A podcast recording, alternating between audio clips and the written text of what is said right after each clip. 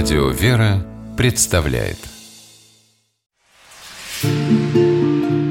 Места и люди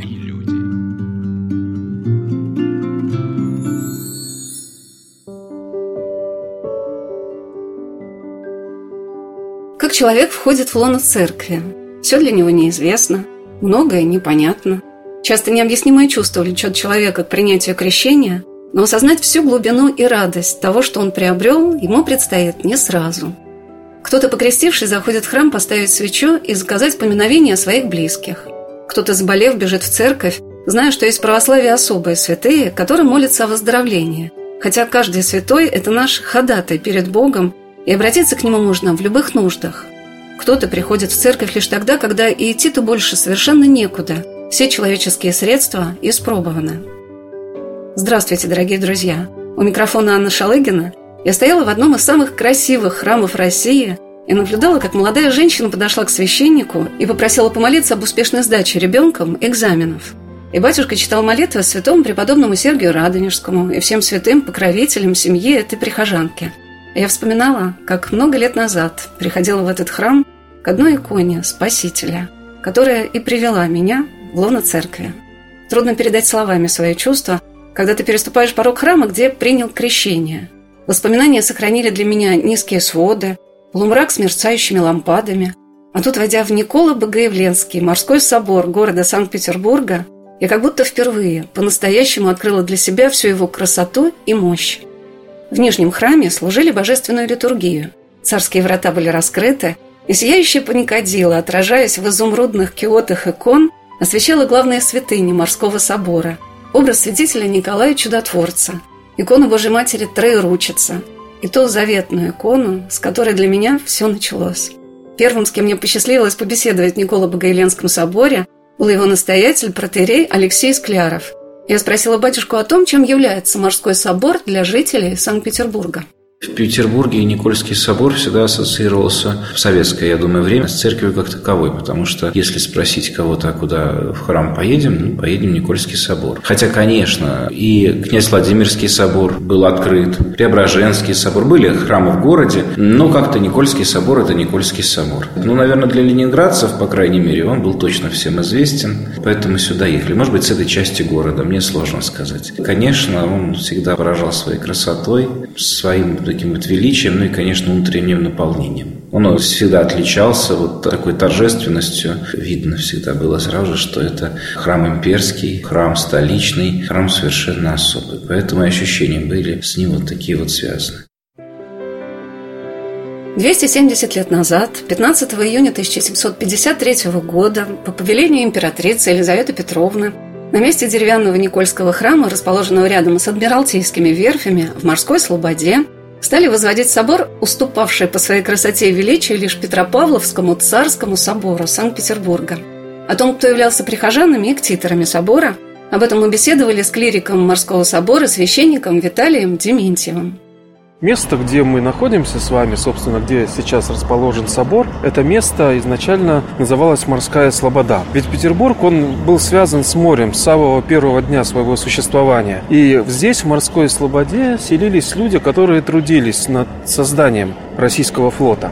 И этих людей становилось постепенно все больше и больше. Если первоначально на этом месте была небольшая только часовенка, которой было достаточно на первое время, но уже вскоре количество людей было таким, что эта часовня не могла в себя вместить их всех. Есть исторические свидетельства, указывают более трех тысяч только мужчин. А ведь это не только мужчины, это и семьи, это и дети. Они все были здесь, и всем им требовалось духовное кормление. И поэтому, конечно, очень быстро та часовня, которая была воздвигнута, она не могла в себя себя вместить всех людей. И появилась необходимость создать действительно большой храм, храм, который стал бы домом молитвы и местом, куда приходили бы и простые вот люди, которые здесь жили, но с другой стороны храм, который посещали бы и такие высокопоставленные чиновники, и цари, императоры. Прогуливаясь наши дни по Дворцовой площади Санкт-Петербурга, любой зимним дворцом и очертаниями Петропавловской крепости, представляется, что именно это место – стрелка Васильевского острова – и была основанием северной столицы. Но оказывается, Петербург начинался именно с района, где сейчас расположен Никола Богоявленский морской собор. Так сам Господь утвердил прославление на этих землях православной веры своим богоявленским храмом.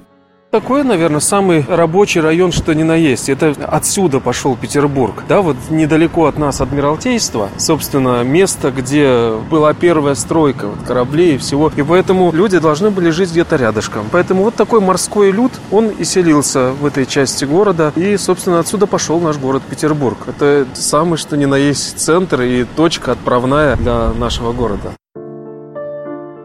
Но не только простой люд. Работники верфи, строители кораблей, плотники и матросы, моряки гвардейского экипажа селились в этих местах. До революции и в наши дни прихожанами собора являлись и служители Петербургской консерватории, расположенной на прилежащей к собору улице Глинки, и Мариинского театра. Этот храм любила посещать Анна Ахматова, которую в этом храме отпевали. И в наши дни в Верхнем храме собора сохранилась икона, написанная по преданию для поэта, дочери художника Крамского – и есть в икона, созданная на средства, вырученные от серебряных венков с похорон Петра Ильича Чайковского. Собор был передан образ, перед которым молился Федор Михайлович Достоевский из взоранной большевиками Знаменской церкви, располагавшейся напротив Московского вокзала на Невском проспекте. И вся эта культура и почти трехсотлетняя история этого поистине имперского храма раскрывалась для меня в подробной экскурсии, которую провел отец Виталий – заботливо показывая мне, как здесь все устроено. И традиционно, и совершенно уникально для православного храма. Ведь этот собор – воплощение, не растерянное, не поврежденное эпохи наших великих императриц. Ого, да. действительно понимаю, что это имперский храм. Да. Пойдемте сразу поближе, вот в центре станем, оттуда будет нам много интересного видно. Какой из этих тронов да. вместо императора, ну, какой вот, патриарха. Да, это царское место вот здесь. Ввиду того, что этой часовенки маленькой, ее не хватало для людей, было решено создать уже большой собор. И в результате в 1752 году князь Михаил Голицын, руководитель Адмиралтейства, пишет прошение на имя императрицы Елизаветы Петровны с просьбой воздаяние славных дел российского флота флота воздвигнуть в Санкт-Петербурге церковь во имя святителя Николая, покровителя моряков. И его прошение императрица удовлетворяет, и начинается строительство храма. Ну, конечно, для начала нужно было определиться с архитектором, кто будет заниматься этим большим храмом, большим проектом. И избирается для этого дела архитектор Адмиралтейства Савва Иванович Чевакинский. Он решает сделать храм, состоящий из двух апартаментов, то есть из двух этажей. Он готовит первоначально первоначальный план храма, но вмешивается петербургская погода. Такое интересное вот событие происходит. Происходит наводнение, которые в то время были довольно частыми в Петербурге. И он видит, что то место, которое было назначено для собора, оно полностью покрылось водой. И это означало, что храм, который будет здесь построен, он также периодически может оказываться под влиянием этой стихии.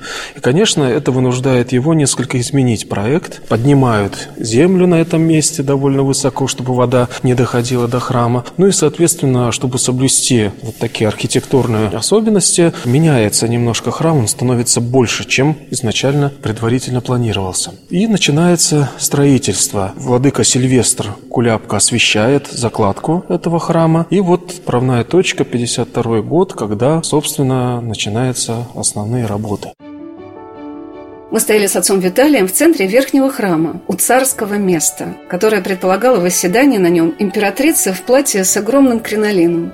И мое внимание обратило на себя потрясающей красоты паникадила, о котором рассказала координатор экскурсионной деятельности в Николо-Богоявленском соборе Жбанова Иоанна. Оказывается, это паникадила сопровождала Елизавету Петровну в последний путь, когда его несли в траурной процессии в Петропавловскую крепость. Уникальное паникадило, которое мы здесь видим, невероятной красоты, датировано 1756 годом. Было оно изготовлено в Нюрнберге. Удивительной красоты, тонкая работа. Оно было сделано из меди и уже привезено, когда к нам в Петербург, здесь золотилось. Парящий ангел, да, с крестом в руке, свинцом лавровым. Выше уровнем у нас четыре евангелиста, Иоанн Прийти предтеча, спаситель. Вот второй уровень угу. паникодила, да. Потом выше у нас идут там шесть ангелов, еще выше 13 урн огненных, да, с огнем, и выше ангел, который парит в небе. Очень интересная история этого паникодила. Ну, во-первых, оно никогда повторно не золотилось. Вот, то есть с момента, когда его позолотили уже здесь, мастер давал гарантии и говорил, что вот он вызолотит его так, что ему не нужно будет золотить повторно. Но видим, что действительно спустя да, почти 270 лет оно сохраняет свою потрясающую позолоту и красоту. 800 казенных червонцев было использовано в золочении этого уникального паникодила мастером медного цеха Вендербурга. Так и представляешь, как любовалась этим произведением искусства императрица Елизавета Петровна, вензель, который расположен на парусах, созерцая за богослужением не только величие Бога, но и демонстрируя всему миру почитание русских государей Дома Божьего на земле. Уникальными шедеврами храмового интерьера являются и царские врата, и вычурные киоты образов в иконостасе, и резная сень над престолом. Так и хочется сказать, если вы хотите прочувствовать, что такое пышная елизаветинская барокко, вам нужно приехать в Никола-Богоявленский морской собор. Все это обусловлено Елизаветинским бароком. Это такой да, высший рассвет барочный, когда это максимальное обилие скульптуры, мелких деталей, золота. Вот тоже посмотрите да, на удивительные царские врата. Они же как золотое кружево. Резьба такая, что вот просто хочется рассматривать, не переставая. Да? Я вот сколько раз не прихожу, я каждый раз рассматриваю все эти детали. Мне иногда даже становится как-то неловко, потому что я отвлекаюсь от богослужения, рассматривая все эти детали. Насколько важно бывает для верующих очень подробно, внимательно рассмотреть, как все устроено в храме, доме Божьем, какие воплощены законы и традиции. И как будто вновь стал человеком, который только принял крещение и знакомится с верой, которую почувствовал в своем сердце. Отец Виталий рассказывал, как устроен православный иконостас. И я радовалась за тех людей, кто сегодня приходит в храм и может получить сразу так много знаний о православии. В 90-е годы такой возможности еще не было. Приходилось познавать все самостоятельно. Интерес особый вызывают иконы, которые мы видим в соборе. Принадлежат они письму братьев Колокольниковых, известных в то время петербургских художников. Их было три брата – Мина, Феодот и Иван. И вот двое из них участвовали в росписи Никольского собора. Конечно, в первую очередь, на что мы обращаем внимание, когда заходим в храм, это иконостас. Ну, для тех, кто, может быть, мало представляет устройство православного храма, нужно сказать, что иконостас – это особая стена с иконами, которая отделяет алтарную часть храма от центральной части. И вот иконостас в христианском храме имеет определенное устройство. То есть есть определенные каноны, по которому строится иконостас. Самыми главными, конечно, иконами в иконостасе являются иконы по правую и по левую сторону от царских врат в середине иконостаса. Это икона всегда Иисуса Христа и икона Божией Матери. А дальше уже можно в этом ряду располагать и иные иконы особо почитаемых святых, за исключением, может быть, вот одной иконы, которая находится еще правее иконы Иисуса Христа. Это икона святого, в честь которого освящен храм. Поэтому здесь у нас, конечно, мы видим икону святителя Николая справа. В иконостасе в нашем соборе очень интересно. Опять же, заложена тема императорская. Этот собор несет на себе вот такие элементы принадлежности да, к такому вот императорскому стилю. И по правой стороне мы можем с вами заметить также иконы апостолов первоверховных Петра и Павла. А мы помним, что Петр I как раз-таки своим небесным покровителем имел святого апостола Петра. Поэтому в иконостасе находится икона покровителя нашего императора, который основал наш город. И если мы посмотрим, да, вот с этой точки мы увидим, что помимо святителя Николая и первоверховных апостолов Петра и Павла в этой части иконостаса есть еще и икона крещения Господня. Почему вроде бы святитель Николай здесь, ну, так удален, если мы находимся в Никольском соборе? Но мы не должны забывать, что собор у нас не только Никольский, это такое вот краткое наименование собора, которое распространено среди людей. Но если мы говорим полностью, у нас Никола Богоявленский. морской собор. То есть речь идет о том, что верхний храм, в котором мы с вами сейчас находимся, как раз-таки освящен в честь праздника Богоявления или крещения Господня. А нижний храм, то есть первый этаж, как раз-таки освящен в честь свидетеля Николая. И поэтому то, что мы видим здесь икону крещения Господня ближе, так сказать, к Спасителю, это как раз и признак того, что храм освящен в честь Богоявления. Но свидетеля Николая, наверное, уж не могли не поместить сюда, потому что все-таки нижний храм тоже он освящен в честь этого святого. Таким естественным для жителей морской слободы было желание иметь у себя храм, посвященный покровителю путешественников, моряков, святому чудотворцу, архиепископу Мерликийских Николаю. В морском соборе, как нигде, я увидела множество образов святителя. И есть здесь и две частицы его мощей.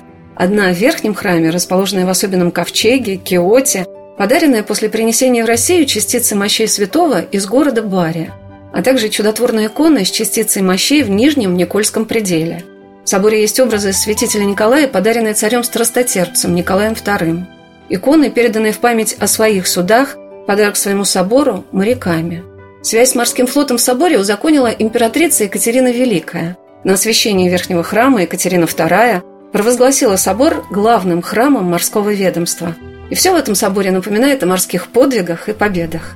Об этом сказал настоятель Никола Богоявленского собора протерей Алексей Скляров. Правильно говорить не просто Никольский собор. Никольских храмов много. Все-таки Никола Богоявленский – морской собор. Когда-то еще даже военный говорили. Потому что, конечно, с морем связано все. Здесь, собственно говоря, и собор этот построили. Для моряков мы не будем, давайте забывать, находимся мы с вами в Адмиралтейском районе. Здесь рядом и верфи, здесь рядом и Адмиралтейство. Здесь многое, что рядом связано у нас с морем, с нашим военным флотом.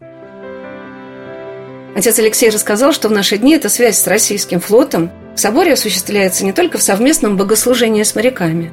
Многие события непосредственно проходят в стенах морского собора, но также и на морских судах.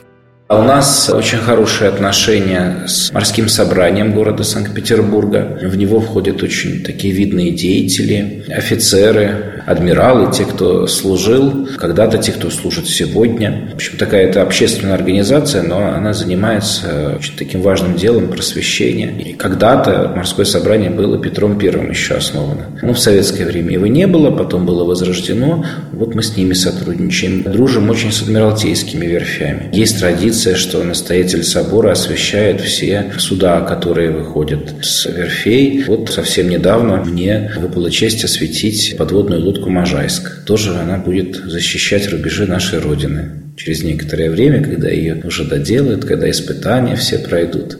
Вот это тоже такая замечательная, хорошая традиция, потому что мы благословляем тех людей, которые будут служить, благословляем, по сути, ну, их дом на долгие месяцы. Вот и молимся о них, чтобы они действительно вот достойно проходили свою нелегкую морскую службу и защищали Отечество, защищали нас с вами. Поэтому вот у нас очень такое взаимодействие очень хорошее. Мы стояли с клириком храма, священником Виталием Дементьевым, в Нижнем храме, в пределе, посвященном покровителю моряков, святителю Николаю Чудотворцу. И батюшка рассказывал о главных святынях Нижнего храма.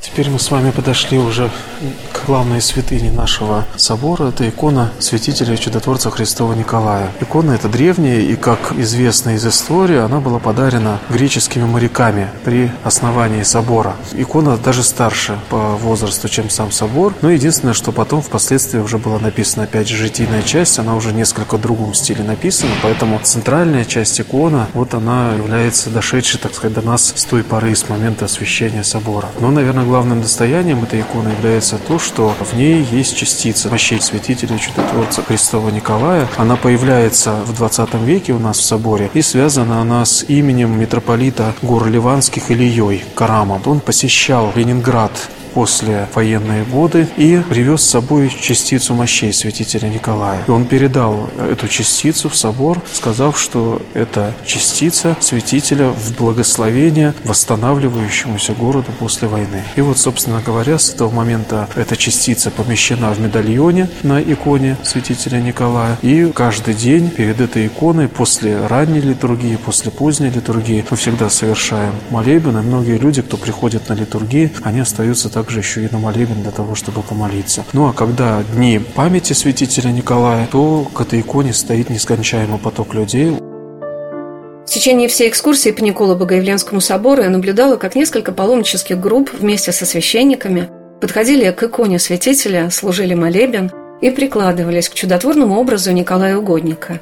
Есть в Нижнем храме еще множество икон и с частицами мощей, как образ святого преподобного Александра Свирского и удивительные образы Пресвятой Богородицы. Одна из них – скоропослушница. В нее вложено немало записок с просьбами прихожан собора и дивный образ Пречистой Девы – Троеручица – в Нижнем храме уже вот не могу сказать, что именно вот такие какие-то вот особые иконы, с которыми связаны какие-то истории. Но, тем не менее, есть некоторые иконы, которые особо почитаются в нашем соборе. И одна из таких икон – это икона Божьей Матери Троеручица. Икона эта тоже попала интересным образом к нам в советские годы, когда был закрыт храм Симеона и Анны в Петербурге. И до сих пор эта икона находится в нашем храме. Икона вызывает очень такой живой интерес у многих туристов, у паломников и особенно у иностранных, потому что для них непривычно видеть изображение на иконе трех рук. Но а, мы знаем, что история этой иконы связана с жизнью преподобного Иоанна Дамаскина. Он был обвинен в том, чего он не совершал, и в результате ему отсекли руку. И он искренне стал молиться Божьей Матери, просить ее о том, чтобы она исцелила, возвратила ему руку. И действительно, по его молитве эта рука вернулась вернулась на свое место, приросла. И вот в память об этом чуде, которое было совершено по молитве Пресвятой Богородицы, он пририсовал, приделал, как говорится, в серебряную руку Пресвятой Богородицы к этой иконе. И вот эта икона, она особо почитается и на Афоне, в том числе там есть чудотворные списки этой иконы, но и у нас на Руси тоже к ней очень часто обращаются верующие в своих молитвах. И вот в нашем храме находится один из чудотворных списков этой иконы, очень древний, очень красиво оформлен, оформлены, и поэтому часто перед ней мы можем видеть молящихся людей. Образ Божьей Матери Троеручица находится в пределе, посвященном усекновению главы святого пророка предтечи Крестителя Господня Иоанна. А северный предел Нижнего храма посвящен двум святителям – святителю Дмитрию Ростовскому и святителю Феодосию Черниговскому. В этом пределе стоит рака с образом святителя Феодосия Черниговского, в которой вложены частицы мощей этого святого – Отец Виталий рассказал историю появления в Никольском соборе этого посвящения. Левый предел посвящен в честь двух святых. Тоже интересная такая особенность. В честь Дмитрия Ростовского, святителя, и святителя Феодосия Черниговского. То есть не в честь одного какого-то святого, как мы привыкли, в большинстве случаев бывает, а в честь двух святых. И этому есть тоже определенное историческое обоснование. Потому что изначально предел был посвящен святителю Дмитрию Ростовскому. Надо сказать, что на время строительства храма он был еще новопрославленным святым. То есть прошло еще совсем немного лет с того времени, как он был причислен к лику святых. И поэтому в честь него был освящен один из пределов нашего храма. Это первый престол в России, который был освящен в честь святителя Дмитрия Ростовского. Надо сказать, что в то время вот его имя, этого святителя, было очень популярно. Вот как бы мы сейчас сказали. С одной стороны, это связано было с тем, что его вот только-только прославили, а с другой стороны, вот, да, вот эти чудеса, которые совершались у мощей, они подталкивали людей к особому почитанию этого святого. Есть исторические свидетельства том, что императрица Екатерина II, она совершала пешее паломничество на место погребения святителя Дмитрия Ростовского. Меня один раз спросили, почему именно в честь него освящен этот предел. Потому что вот это было такое время, когда его имя было на слуху, когда оно было действительно вот звучало практически везде, и очень многие люди обращались к нему со своими молитвами, как и по сей день. Почему появляется также имя святителя Феодосия, архиепископа Черниговского? Это уже история связана с 20 веком, и мы знаем, что в советские годы большой интерес проявлялся к факту нетления мощей. То есть советская власть пыталась как-то опровергнуть саму возможность того, что человеческое тело не может исливать.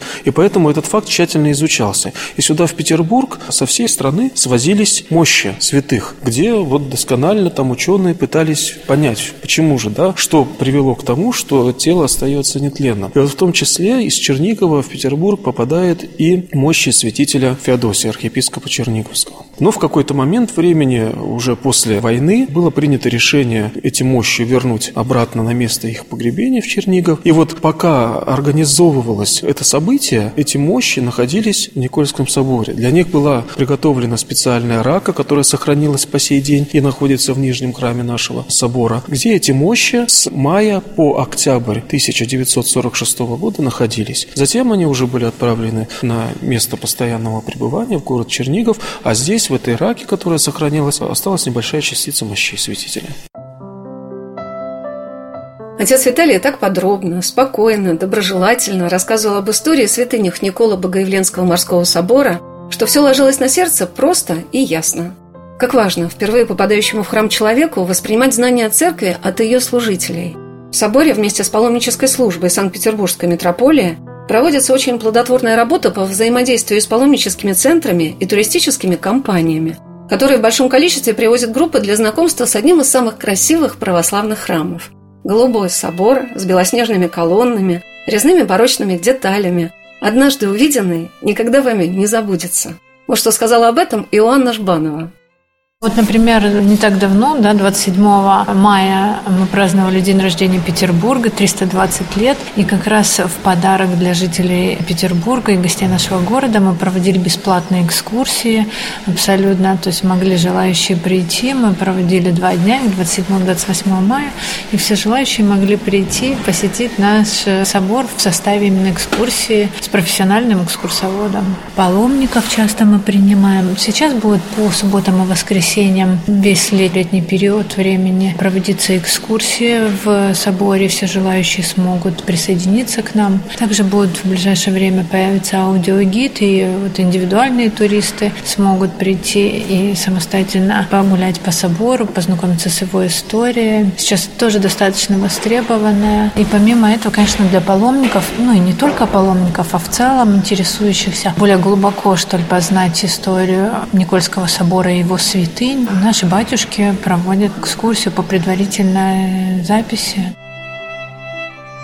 Иоанна, как координатор экскурсионной деятельности в Николо-Богоявленском морском соборе, сказала об особой просветительской миссии служителей собора – в Петербурге очень много приходов, которые являются не только действующими храмами, да, но и памятниками культурного наследия, куда приходят не только православные, но и атеисты, просто светские, скажем так, люди, которым интересно увидеть э, храм как предмет искусства. Но мы хотим донести, я считаю, что это наша такая просветительская миссия, да, и наладить правильное взаимодействие, соработничество туроператоров светских с приходами очень важно, потому что именно если мы правильно построим, то, возможно, те люди, которые к нам пришли только за какой-то да, светской историей, увидят, проникнутся, возможно, почувствуют что-то, что интересно, да, мы сможем пробудить интерес к познанию веры, и, возможно, они в дальнейшем станут нашими прихожанами.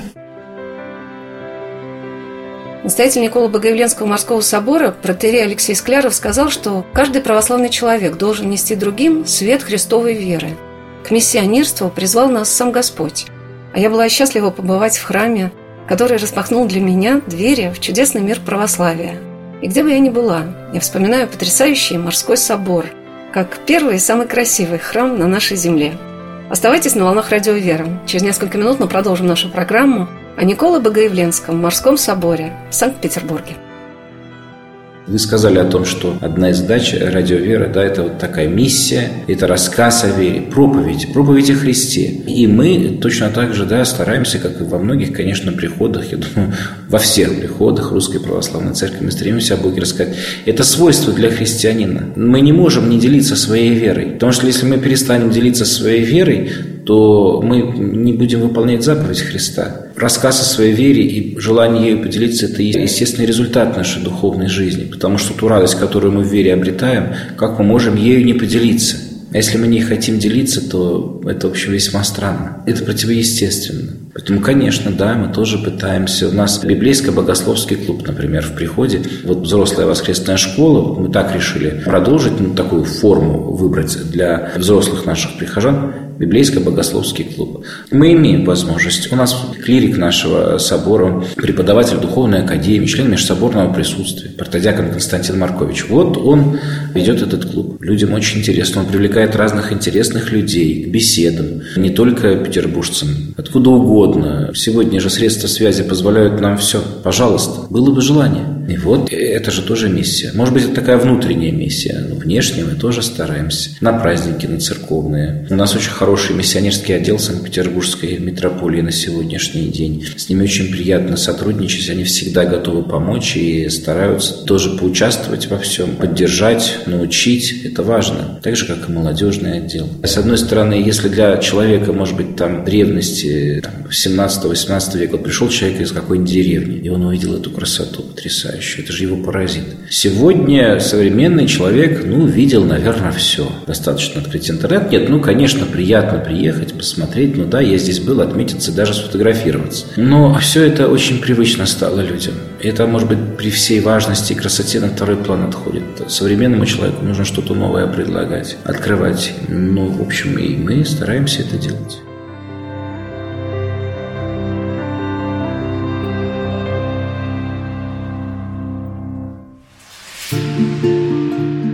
Места и люди.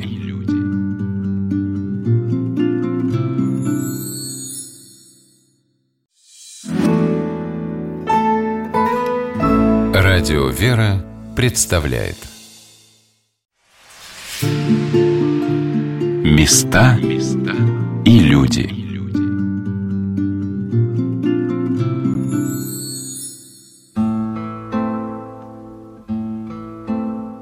14 мая 1908 года вдовствующая императрица Мария Федоровна, августейший шеф гвардейского экипажа, собранного всем составом в Никола-Богоявленский морской собор Санкт-Петербурга, совместно с греческой королевой, великой княгиней Ольгой Константиновной, другими членами Дома Романовых, генерал-адмиралом, великим князем Алексеем Александровичем, главным начальником флота и морского ведомства, прибыли в морской собор для открытия памятника, посвященного подвигу русских моряков в Цусимской битве – После гибели в этом сражении практически всей российской второй эскадры Тихоокеанского флота, прорвавшейся на помощь нашим морякам через Тюсимский пролив, члены гвардейского экипажа приняли решение воздвигнуть памятник рядом с главным морским собором в столице.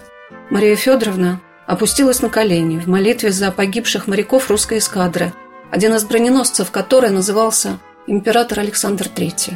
Число погибших в этой битве моряков насчитывало 5045 человек – только на броненосце Бородино, который четыре с половиной часа выводил горящие корабли за собой, спасся всего один матрос из 867 человек экипажа. В память об этих людях был установлен памятник в сквере рядом с Николо-Богоявленским морским собором. С высокой стеллы, увенчанной двуглавым орлом, в советские годы были сняты мраморные доски, на которых были написаны имена всех погибших. Каждый год в день Сусимской битвы в морской собор приходили моряки, оставшиеся в живых – вернувшиеся из плена, супруги и дети погибших, чтобы почтить память родных, близких, боевых друзей. 21 корабль русского флота был уничтожен. Как был разрушен и храм, который был построен напротив Адмиралтейских верфей в 1911 году в память об этом событии. Храм так и называли Цусимским. Он был освящен в честь Христа Спасителя. И также его называли «Спас на водах». В 1932 году в Ленинградский совет со всего города поступали прошения от верующих, чтобы было позволено сохранить этот храм-памятник, созданный в стиле белокаменных храмов Древней Руси, которые украшали живописцы Васнецов и Бруни. А по всем стенам были расположены памятные доски с сохранившимися корабельными иконами вверху и чуть ниже именами погибших моряков. Клирик Никола Богоявленского морского собора, священник Виталий Дементьев – рассказал о тех традициях, которые сегодня связывают морской собор с российским флотом. Сейчас такая традиция существует у нас. У нас приходят, например, раз в год освещать кортики моряки. Такая традиция есть. Сложилась традиция, что выпускники военно-морских учебных заведений собираются к нам в храм по прошествии уже какого-то определенного периода времени, там десятилетия, двадцатилетия выпуска их. Они приходят, с одной стороны служат благодарственный молебен, с другой стороны поминают уже тех, кто ушел в иной мир. И, конечно, особая традиция такая в нашем соборе – это совершать заупокоенные богослужения о моряках и подводниках, которые погибли. И в правой части нашего храма располагаются памятные доски с именами этих погибших моряков. На этих досках, помимо самих имен, указывается, на какой лодке или на каком корабле эти моряки погибли, и указывается дата, когда это произошло. И по традиции в эти дни у этих памятных досок мы совершаем заупокойное богослужение, поминаем всех преснопамятных погибших моряков. Эта традиция на самом деле довольно древняя, и в Петербурге был целый храм, стены которого, по сути, были вот такими памятными досками для моряков. То есть все стены были расписаны именами моряков веков. Это храм назывался Спас на водах. Он тоже находился недалеко от нашего собора. Сейчас это предприятие Адмиралтейские верфи. Храм, к сожалению, этот не сохранился. Сейчас на месте этого храма находится часовенка небольшая. Очевидцы говорили, когда этот храм был разрушен, и вот эти доски были сняты со стен храма, их разбрасывали в Неву. И они были не такие мраморные, как мы видим здесь, они были медные. И когда был солнечный день, говорят, очень долго люди видели отражение от этих досок досок из-под воды Невы. Там целый храм был посвящен как раз-таки морякам. Торжественное прославление российского флота в Николо-Богоявленском морском соборе в Санкт-Петербурге заложила императрица Екатерина II, получив известие о победе русского флота у крепости Чесма в 1770 году, когда в Хиосском проливе была полностью уничтожена вся турецкая флотилия, русскими моряками во главе с адмиралом Федором Федоровичем Ушаковым, святым праведным воином Федором. Она повелела ежегодно праздновать это событие особым молебным.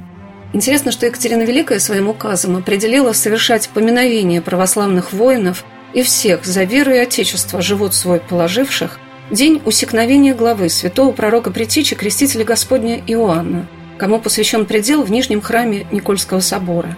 А победа под Чесмой – которую ежегодно отмечали в соборе, собирая все духовенство Санкт-Петербурга на этот праздник, совпало с Рождеством Иоанна Крестителя.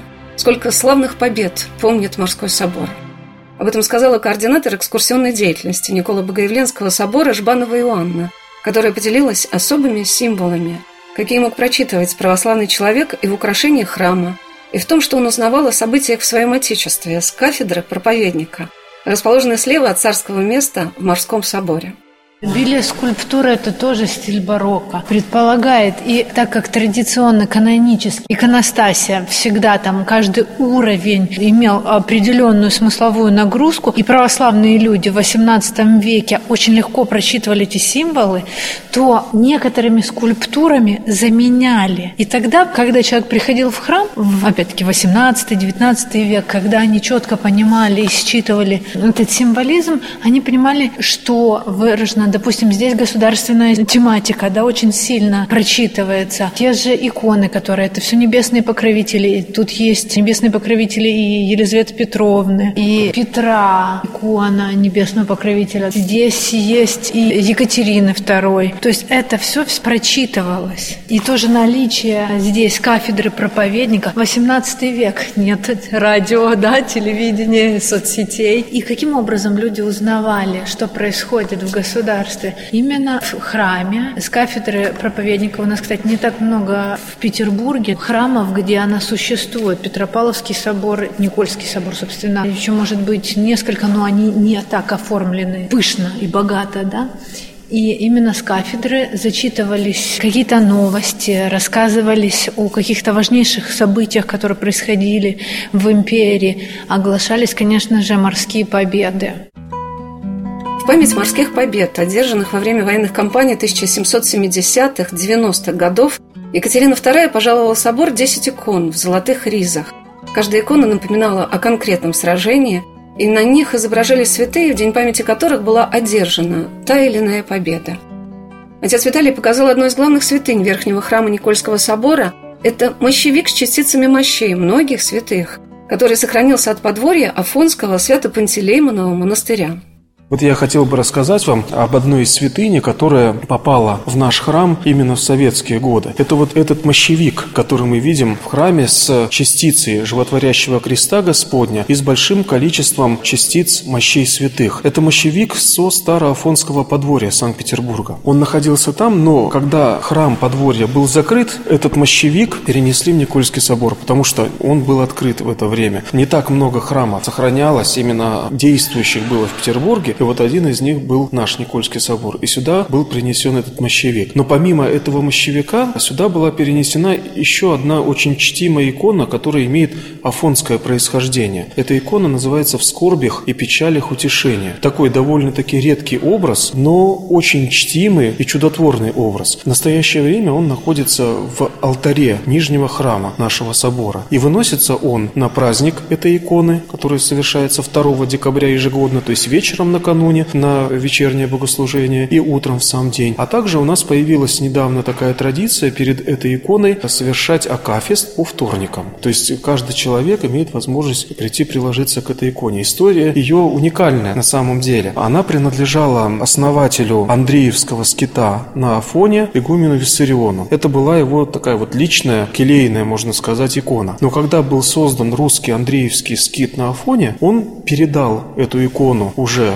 главный храм скита и сказал братья, что пусть эта икона отныне будет для вас отрадой и утешением в скорбях и печалях. И с этого момента она и получила это наименование и долгое время находилась в главном храме Андреевского скита. Но периодически с Афона приезжали в Петербург паломничество. Не только петербуржцы ездили на Афон, но и наоборот, из монастырей афонских приезжали паломничество, привозили с собой святыни для того, чтобы ну, собрать какие-то средства на созидание афонских обителей. И вот в том числе на Староафонское подворье Петербурга была привезена икона «Это в скорбях и печалях утешения». Но революционные события, которые произошли в нашей стране, они не позволили обратно увезти эту икону. И получается, что она осталась в Петербурге и вместе с этим ковчегом, с мощевиком была передана в Никольский собор. И поэтому мы теперь имеем такую великую святыню. И интересно, что когда мы совершали свое паломничество на Афон и были в Андреевском скиту, который уже, к сожалению, не является русским, а уже является греческим скитом, то там находится копия этой иконы. Не принадлежит уже Андреевский скит на Афоне Русской Православной Церкви.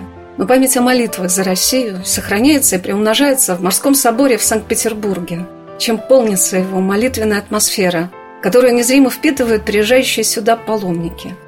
Но особой страницей истории собора для меня явился рассказ о том, как Никольский собор собирал верующих в дни Ленинградской блокады. Пронзительное воспоминание того, как прихожане наполняли ежедневно храм – с риском для жизни, присутствуя за богослужениями. Дочь клирика собора, протеерея Владимира Дубровицкого, балерина, расположенного неподалеку Мариинского театра, просила своего отца поберечь себя и не ходить каждый день на службы, боясь, что он может упасть от истощения на улице и замерзнуть. На что отец Владимир говорил, «Не имею я права слабеть, доченька. Надо идти дух в людях поднимать, утешать в горе, укрепить, ободрить». И шел в свой собор. За всю блокаду, обстрел ли, бомбежка ли, ни одной службы не пропустил. А духовный подвиг митрополита Ленинградского и Новгородского Алексея Симанского, который ежедневно служил в соборе литургию и каждый вечер совершал молебен святителю Николаю и с его иконой обходил храм крестным ходом, думается, вдохновлял многих оставшихся в городе на Неве людей. Когда владыка уже был избран святейшим патриархом московским и всея Руси, и приехал после войны в Никольский собор, он сказал такие удивительные слова на проповеди прихожанам – отражающий его силу любви, верности, церкви и своему Отечеству и веру в победу. Вспоминается мне, как под грохот орудий, под страхом смерти вы спешили прийти в этот святой храм, чтобы излить перед Господом свои скорбные чувства. Вспоминаю, как мы совершали богослужение под грохот разрывов, при звоне падающих стекол, и не знали, что с нами будет через несколько минут – я вижу многострадальный наш город, и теперь еще носящие язвы и раны пережитых страданий. Вместе с тем я вижу и помощь Господню, излившуюся на нас. И хочется мне сказать, град возлюбленный, много горького пришлось пережить тебе, но теперь ты, как Лазарь, восстаешь из гроба и залечиваешь свои раны, а скоро и предстанешь в прежней красоте. Ежедневно митрополит Алексей в годы войны принимал изможденных, страдающих людей, утешал, отдавал им свои силы, средства, продукты. Был примером мужества для многих и многих. В годы Великой Отечественной войны Никольский собор становится кафедральным собором, то есть главным собором митрополита. И если в начале митрополит Ленинградский Алексей, в будущем, да, это патриарх Алексей I, он трудился у нас в верхней части собора, там был у него свой кабинет на хорах, и, собственно, он многое время проводил там, в этом кабинете, то уже к середине войны у него не хватало сил, чтобы подняться в этот кабинет. И поэтому в Нижнем храме была сделана, ну, такая вот лежанка, можно сказать, топчан, на котором он спал. То есть он служил практически каждый день здесь во время блокады и уже и жил в храме, потому что сил не хватало на то, чтобы еще куда-то идти. Но тем не менее, несмотря на это, ежедневно совершался крестный ход вокруг собора. Совершался с иконой святителя Николая и иконой Божией Матери Неопалимая Купина. Вот с этими двумя иконами ежедневно совершался крестный ход. И служилась божественная литургия, несмотря на военные действия, да, все равно на блокаду все равно каждый день также служилась божественная литургия. Приходили люди, бывали случаи, что даже в храме умирали от истощения просто от того, что уже действительно людям нечего было есть, и у них не было сил. Тяжелое было время, тяжелое действительно, но время, которое закалило, с одной стороны, людей, а с другой стороны, церковь делала в этот момент все возможное, чтобы помочь людям. Помочь, с одной стороны, тем, кто остался в городе в это время, а с другой стороны, помочь и нашим военным, защитникам нашего Отечества. Собирались очень большие средства, и есть свидетельство о том, что Никольский собор вот в годы войны, те пожертвования, которые были собраны, они были одни из самых больших. И больше только собрал как раз-таки Елоховский собор, который находится в Москве. А весомый вклад как раз-таки несли прихожане и духовенство Никольского собора. Причем, надо сказать, что уже по окончании блокады, по окончании войны, некоторые члены Причта собора были награждены государственной медалью за оборону Ленинграда. Поэтому государство даже вот несмотря на такое чаще негативное отношение к духовенству, к православной вере, оно отметило то служение, которое совершало блокадное духовенство в эти тяжелые дни для нашего города. На начало Великой Отечественной войны 8 действующих храмов было в Петербурге. Из них вот таких больших соборов, наверное, это вот Никольский собор, по-моему, Преображенский, да? И все. Остальные в основном это уже кладбищенские храмы, совсем маленькие. Поэтому и так храмов было немного. Но есть фотографии времен как раз-таки блокады Великой Отечественной войны Никольский собор полон людей. Вот стоит, служит митрополит Ленинградский Алексей, стоит на кафедре, и вокруг него просто огромное количество людей. То есть вот люди понимали, что без Бога победы не будет. Особенное участие в жизни церкви, а значит, в жизни страны приняли прихожане и духовенство собора в годы, когда в Петербурге, как и по всей России, власти спровоцировали создание движения обновленцев – во главе с епископом Ямбургским Алексеем Симанским епископом Петерговским Николаем Ярушевичем была создана Петроградская автокефалия, которая отделила свое служение от живоцерковников. Епископ Алексей и епископ Николай были отправлены в ссылку. Сколько священнослужителей отбывало сроки, погибло, умерло после тяжких работ, пыток, невероятного давления, когда не только их родные дети, но и близкие родственники были лишены прав – не имея возможности даже получить какую-нибудь работу. Все это – история стойкости главного собора морского флота, который выглядит как императорский дворец с несгибаемым мужеством своих обитателей. Знаете, здесь интересные события происходили во времена, когда появилось движение обновленцев. Тоже такой вот эпизод в нашем храме интересный. Мы знаем, что советская власть пыталась влиять на церковь, и возникла у нее такая идея создать такую группу священнослужителей, которые бы были абсолютно лояльны к советской власти, и, соответственно, тогда бы очень легко было для советской власти управлять церковью. Они спокойно могли бы это делать через этих людей. И вот в 1922 году был арестован патриарх Тихон в Москве. И свою власть захватили как раз-таки обновленцы. Они начали активно себя проявлять, и в том числе стали проявлять себя в первую очередь в Петербурге. Здесь было организовано Петроградское епархиальное управление. Собственно, цель их была убрать с храмов неугодных священнослужителей и, соответственно, самим встать на их места. И вот одним из мест, где появилось сопротивление обновленцам, это и был Никольский собор. Здесь была создана так называемая Петроградская автокефалия. Во главе ее был тогда еще епископ Алексей Симанский, епископ Николай Ярушевич и духовенство собора. Они стали противостоять влиянию обновленцам. Они созвали приходское собрание, на котором высказали такое решение, что по закону о свободе вероисповедания мы имеем право самостоятельно, так сказать, никому не подчиняться, а самостоятельно управлять собором. И это на какое-то время помогло сохранить власть, ну, вот настоящую церковную здесь в соборе. Но советская машина, она знала, как противостоять этому. И в результате епископ Алексей Симанский был сослан, еще несколько человек духовенства тоже было сослано. И в результате на короткое время власть захватили здесь в соборе обновленцы. Это было совсем непродолжительное время, не больше полугода. Но затем, когда уже патриарх Тихон был освобожден, то и здесь власть обновленцев была заменена, уже поставлены были настоящие священнослужители, которые уже подчинялись непосредственно патриарху Тихону. Более 20 лет прошло с тех пор, как я впервые перешагнула порог Никольского собора.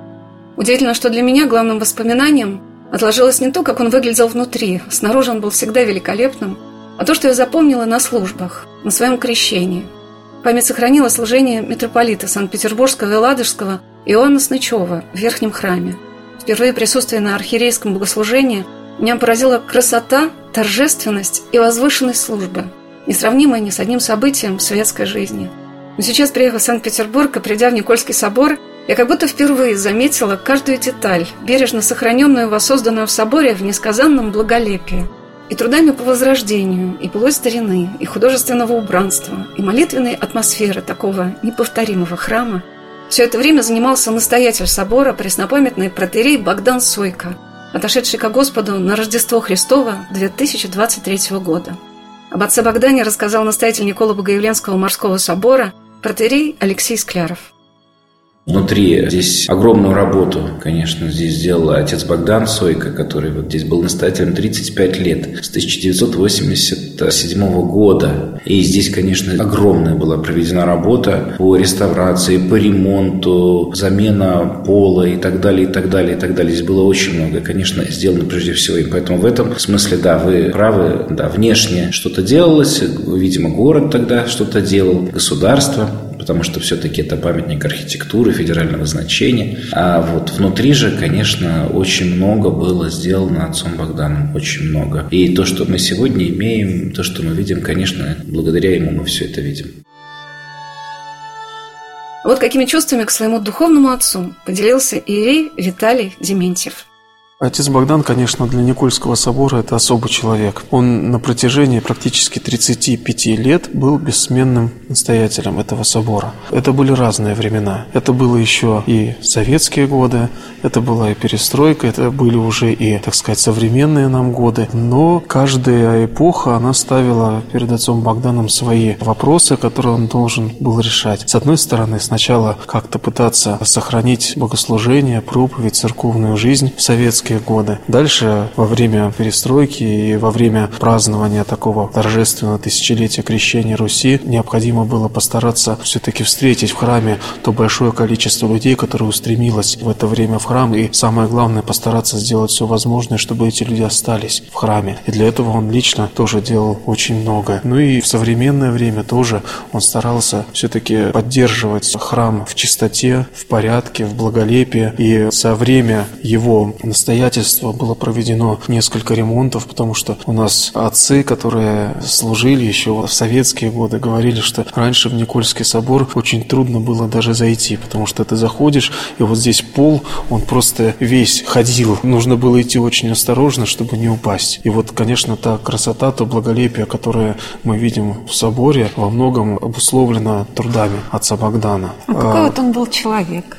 Какой пастырь, какой священник? Ну вот я могу сказать о своем таком личном отношении. Вот для меня, по сути, отец Богдан, он именно в духовном плане для меня является отцом. Он был инициатором моего рукоположения сначала в диаконы, затем в священники. Он всегда был для нас великим примером, на который мы равнялись. Пример действительно уникален, несмотря на возраст, несмотря на какие-то болезни, которые у него были. Для него, наверное, основной ценностью и самым самым дорогим, ради чего он жил, это было богослужение.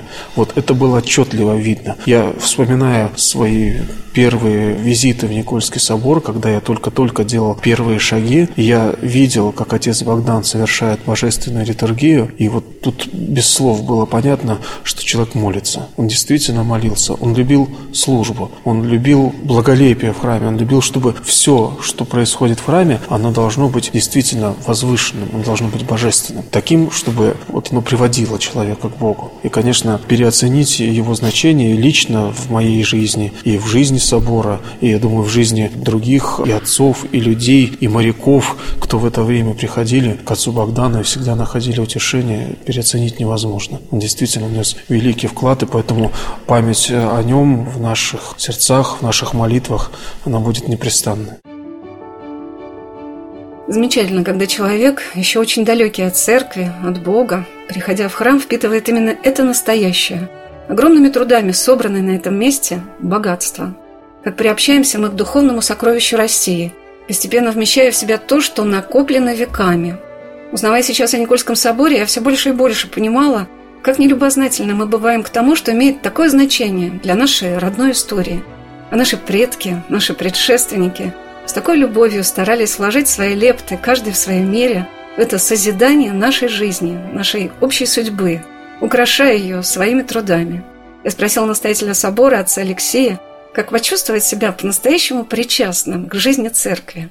Да, я думаю, что внешнее это соблюдение как раз обрядов это Богу нас и не приближает, если это только внешнее соблюдение, если это некая форма, без своего содержания. Но обязательно форма должна быть содержание наполнена. Если мы живем только чем-то внешним, правильно одеваемся, правильно говорим, ходим или читаем правильные книги, но за этим нет никакой внутренней духовной жизни, это все внешнее, это все пустота. Если мы постимся, постимся ради соблюдения диеты, все это бесполезно. Есть огромное количество профессий, где люди значительно значительно сильнее себя ограничивают в пище. Значительно сильнее, чем подавляющее большинство православных христиан. Но это же не ведет их к святости. Поэтому все то, что внешне создается, это, с одной стороны, результат некой внутренней духовной работы человека, архитектора, художника, да, строителя. И мы это, видимо, этим пользуемся. С другой стороны, конечно, это может нас вдохновлять, нам может да, помогать, но все равно, если мы внутри себя не производим никакой работы, все это бесполезно. Пустынники спасались вообще, да, в каких-то пустынях своих, в молитве. Вспомним Марию Египетскую. Ни храма, ничего, причастилась она два раза за свою жизнь, да? Первый раз, когда уходила в пустыню, потом ее царь Зосима причастил. Все. Но она же величайшая подвижница. Поэтому, ну вот и есть некая внутренняя сила, которая нами движет. Но мы понимаем, что у кого-то больше сила, а у кого-то меньше. И вот для того, чтобы у того, у кого меньше, этого человека поддержать, церковь и предлагает все то, что есть. И красоту внешне. Это замечательно. У первых христиан этого ведь не было. А сегодня это есть, потому что это их наследие. Наследие тех великих предков, которые у нас были. Они нам это все дали. Вот и Никола Богоявленский морской собор. Это тоже то наследие, которое мы имеем. Это драгоценность, это сокровище. Но это имеет смысл, все ценно тогда, когда наполняется молитвой, когда наполняется смыслами. Мы почему и говорим о том, что как это замечательно, что собор никогда не закрывался. В нем постоянно была молитва. И мы, понимая свою немощь, знаем, что мы можем сюда прийти и можем вот к этой вот молитве всех такого огромное количество людей, священнослужителей, мирян, монашествующих, присоединиться к этой молитве, войти вот в это русло. Это нам очень сильно помогает, нас это очень сильно поддерживает. Ну, конечно, нужно этим пользоваться. Конечно, у кого-то ведь нет такой возможности. Мы такую возможность имеем, поэтому мы и стремимся к тому, чтобы, и с одной стороны, и влиться вот в этот процесс исторический, духовный, духовной, с другой стороны, не растерять то, что нам дали, ну а в идеале, конечно, что-то и свое привнести, свой какой-то подвиг, свою какую-то молитву. Сколько людей прошло свой жизненный путь, приходя на молитву под своды Никола Богоявленского морского собора в Санкт-Петербурге. Это и русские императрицы и императоры, патриархи московские и всей Руси, и известные иерархи православной церкви, моряки, адмиралы и юные воспитанники морского корпуса – была среди прихожан собора в 20 веке подвижница, которой обращались за помощью и утешением многие-многие верующие. Она была духовной дочерью святых людей, святого преподобного Варнава Гефсиманского и святого преподобного Серафима Вырицкого, который завещал своим духовным чадам после своей кончины обращаться к схимонахине Марии Маковкиной. В годы войны она бессменно находилась в соборе рядом со святейшим патриархом Алексеем I. А потом, после окончания войны, патриарх Алексей, приезжая в Ленинград, всегда встречался со старицей. В легкой одежде, в любую непогоду. Она спешила на Смоленское кладбище, к часовне святой блаженной Ксении Петербургской, вознося молитвы за всех, кто к ней обращался. Несла особый подвиг в годы хрущевских гонений, отправляя письма за осужденных священников представителям власти, и они меняли свое решение. Всегда тихая, кроткая, с радостными лучистыми глазами, она представилась в алтаре, рядом с которым жила в соборе в последние годы своей жизни, причастившись святых христовых тайн, мирно уснула, как великая подвижница, предав свой дух Богу. Как многого мы не успели рассказать в нашей программе, но разве можно объять 270-летний путь собора, в который спешили и простой люд, и маститые вельможи, композиторы и художники, поэты-живописцы, моряки и их семьи. И до сих пор Никола Богоявленский морской собор становится центром притяжения для тысяч людей. Потому что красоту православной веры, которую человек познает через внешнее великолепие храмов, можно почувствовать очень сокровенно, придя в будний день на службу и раскрыв свое сердце в молитве, которая всегда будет услышана. Ведь храм – это Дом Божий, и наша жизнь – это непрерывное восхождение к Господу. Главное, чтобы на этом пути нам встретились люди, которые проходят его искренне, самоотверженно и высоко. Естественно, ведь духовная наша жизнь, она это же процесс. Если бы мы могли, пройдя пару бесед или поучившись в духовных учебных заведениях, сразу же обретать святость, все было бы очень просто. Все-таки это постоянная какая-то духовная работа внутренняя в течение всей своей жизни она не может прекратиться никогда. Поэтому, да, это старт, это то, что дается, а дальше уже потихонечку мы идем, идем, идем, идем. Надеюсь, что становимся ближе к Богу. Ну, мы же к этому стремимся.